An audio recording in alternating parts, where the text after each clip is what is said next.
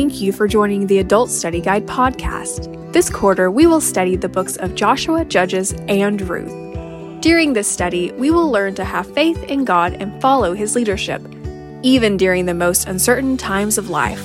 So, grab your copy of the Fall 2022 Adult Study Guide and your Bible and follow along.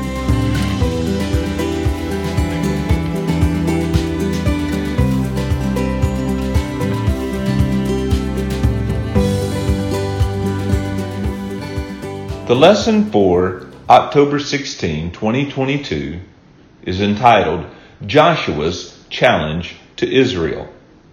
It comes from Joshua chapter 24 verse 1, verses 11 through 25, and verses 29 through 31. The key verse is Joshua 24 verse 15. And if it seems evil unto you to serve the Lord, choose you this day whom you will serve whether the gods which your fathers served that were on the other side of the flood, or the gods of the Amorites in whose land you dwell. But as for me and my house, we will serve the Lord. The application is the student will be reminded of God's blessings and accept the challenge to serve and worship God, which will create a legacy for future generations. Seeking the context. We all have a choice. God created man and woman in his own image, and so people are free to choose. Some misunderstand the sovereignty of God to be so limiting that ultimately people have no choice at all. They wrongly think that if God gave people a choice, then he is somehow relinquishing his sovereignty. God is sovereign in the universe and in every choice of humanity. Proverbs 16 verse 9 even though people are free to choose their way in life, nothing is beyond God's control. One way we see the sovereignty of God in our choices is that God established the principle that choices have consequences. Be not deceived. God is not mocked. Galatians 6 7. When Adam and Eve chose to disobey God and eat of the tree of knowledge of good and evil, they died spiritually and physically just as God had said. Genesis 6:17. God banned them from the Garden of Eden and pronounced curses upon them because of their sin. We are still suffering from those consequences today. In today's lesson, Joshua commanded and encouraged Israel to serve the Lord. He challenged them, choose you this day whom you will serve. And then added, but as for me and my house, we will serve the Lord. Joshua 24:15. Israel was free to serve the Lord or the false gods that surrounded them. But Joshua warned them that to choose false gods would result in undesirable consequences, and to choose the one and only God would result in blessings and comforts. We are faced with the daily choice to serve the Lord or not and what we choose has consequences. Will you choose to serve the Lord? Searching the text. Number one, Joshua's challenge. Joshua chapter 24 verse 1 and verses 11 through 15. And Joshua gathered all the tribes of Israel to Shechem and called for the elders of Israel and for their heads and for their judges and for their officers and they presented themselves before God. And ye went over Jordan and came into Jericho, and the men of Jericho fought against you, the Amorites and the Perizzites and the Canaanites and the Hittites and the Girgashites and the Hivites and the Jebusites. I delivered them into your hand. And I sent the hornet before you, which drave them out from before you even the two kings of the Amorites, but not with thy sword, nor with thy bow. And I have given you a land for which you did not labor, in cities which you built not, and you dwell in them. Of the vineyards and olive yards which you planted not, do you eat. Now therefore fear the Lord and serve him in sincerity and truth and put away the gods which your fathers served on the other side of the flood and in Egypt, and serve you the Lord. And if it seems evil unto you to serve the Lord, choose you this day whom you will serve, whether the gods which your fathers served that were on the other side of the flood, or the gods of the Amorites in whose land you dwell. But as for me and my house, we will serve the Lord. Joshua summoned all the tribes of Israel together at Shechem to give them his farewell address to Israel. In his own words, Joshua was old and stricken in years. Joshua 23 verse 2. Joshua was probably 80 years old when he became Moses' successor as leader of Israel. And for 30 years he had led Israel in the conquest of the promised land. It was now time for him to die. We will all come to that time in our lives. What would Joshua tell Israel in his final words? Joshua gave Israel a history lesson. It is remarkable how many times men of God reviewed history to highlight important truths. Moses did it many times in Deuteronomy. Stephen's sermon in Acts 7 reviews the history of Israel. This tells us that there is something important to learn by looking back at our history. Starting in chapter 23, Joshua reminded Israel how God had fought for them, conquered the promised land, and divided the land for an inheritance. Based on God's faithfulness to them, Joshua insisted that Israel be faithful to God and stay far away from the idolatry that surrounded them. If they chose to intermingle and intermarry with the idolatrous nations that still inhabited the land, God would no longer drive them out. They would eventually lose the land God had blessed them with if they chose to be involved with the idolatrous nations. In Joshua 24 2, Joshua delivered the words of the Lord. God told Israel himself how he had been faithful to them. He called Abraham out of idolatry and the nation of Israel out of the bondage of Egypt. He reminded them of the miraculous Red Sea crossing and how he turned Balaam's efforts to curse Israel into blessings. He pointed to the crossing of the Jordan River, the victory at Jericho, and the many other victories God had provided in the conquest of the promised land. God had blessed Israel with a land for which you did not labor, in cities which you built not, vineyards and olive trees which you planted not do you eat. Verse 13. These were indeed gifts from God. The identification of the hornet of verse 12 is interesting. It could refer to an angel of God, which God promised would go before them in Exodus 23, verses 20 through 23. It could refer symbolically to the fear God put into the hearts of the enemies, Exodus 23, 27, and 28. Or it could be invasive insects that weakened Israel's enemies. Whatever the, its identification, it represents how God fought for Israel and brought them victoriously into the promised land. Having reviewed the history of God's faithfulness to Israel and delivering them the words of the Lord, it was now time for Joshua to deliver the challenge. Fear the Lord and serve him in sincerity and truth. Joshua 24:14. God had proven himself to be the one and only God, and that was enough to convince Israel to fear him alone and to serve him exclusively. But God had also given them so much in the promised land, with many victories and many spoils of war. There was no other reasonable choice but for Israel to serve the Lord entirely and completely and in truth. God had been incredibly faithful to them. It is little to ask of them to be faithful to Him. Joshua then delivered his now famous words of Joshua 24:15. Israel had the choice, and they had made the wrong choice in the past. They would make the wrong choice again in the future.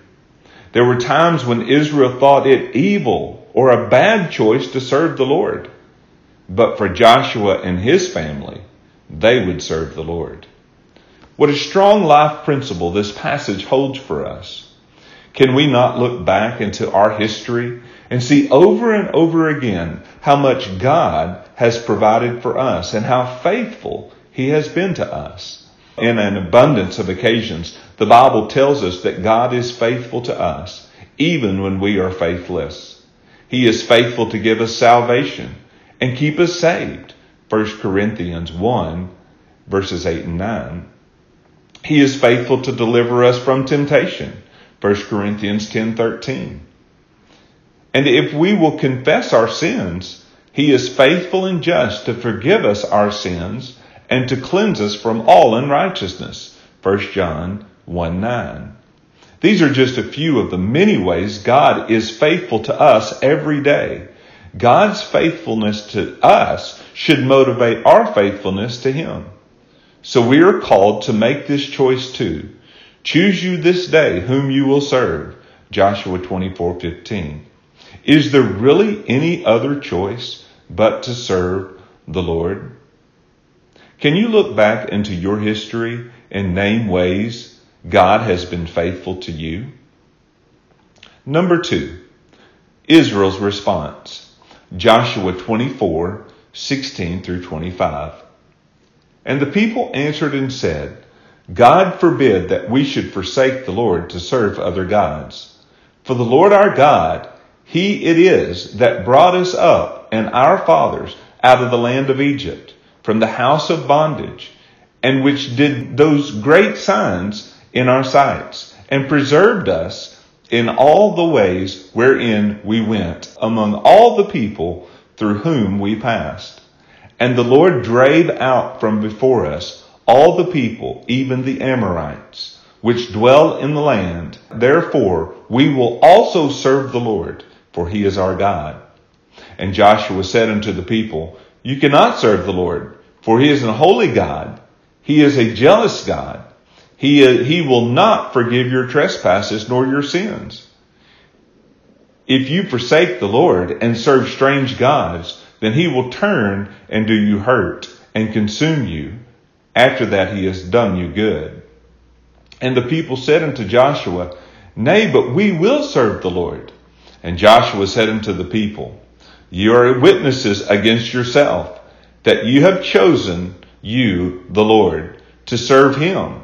And they said, We are witnesses. Now therefore, put away, he said, the strange gods which are among you, and incline your heart unto the Lord God of Israel. And the people said unto Joshua, The Lord our God will we serve, and his voice will we obey. So Joshua made a covenant with the people that day, and set them a statute and an ordinance in Shechem. The response of the people seemed to be exactly right. In the Hebrew language, God forbid of verse 16 is a strong negation and denunciation of the act. It is like them saying, there is no way we would ever think about forsaking the Lord to serve other gods. They repeated all the ways the Lord had been faithful to them. They concluded, Therefore we will also serve the Lord, for he is our God.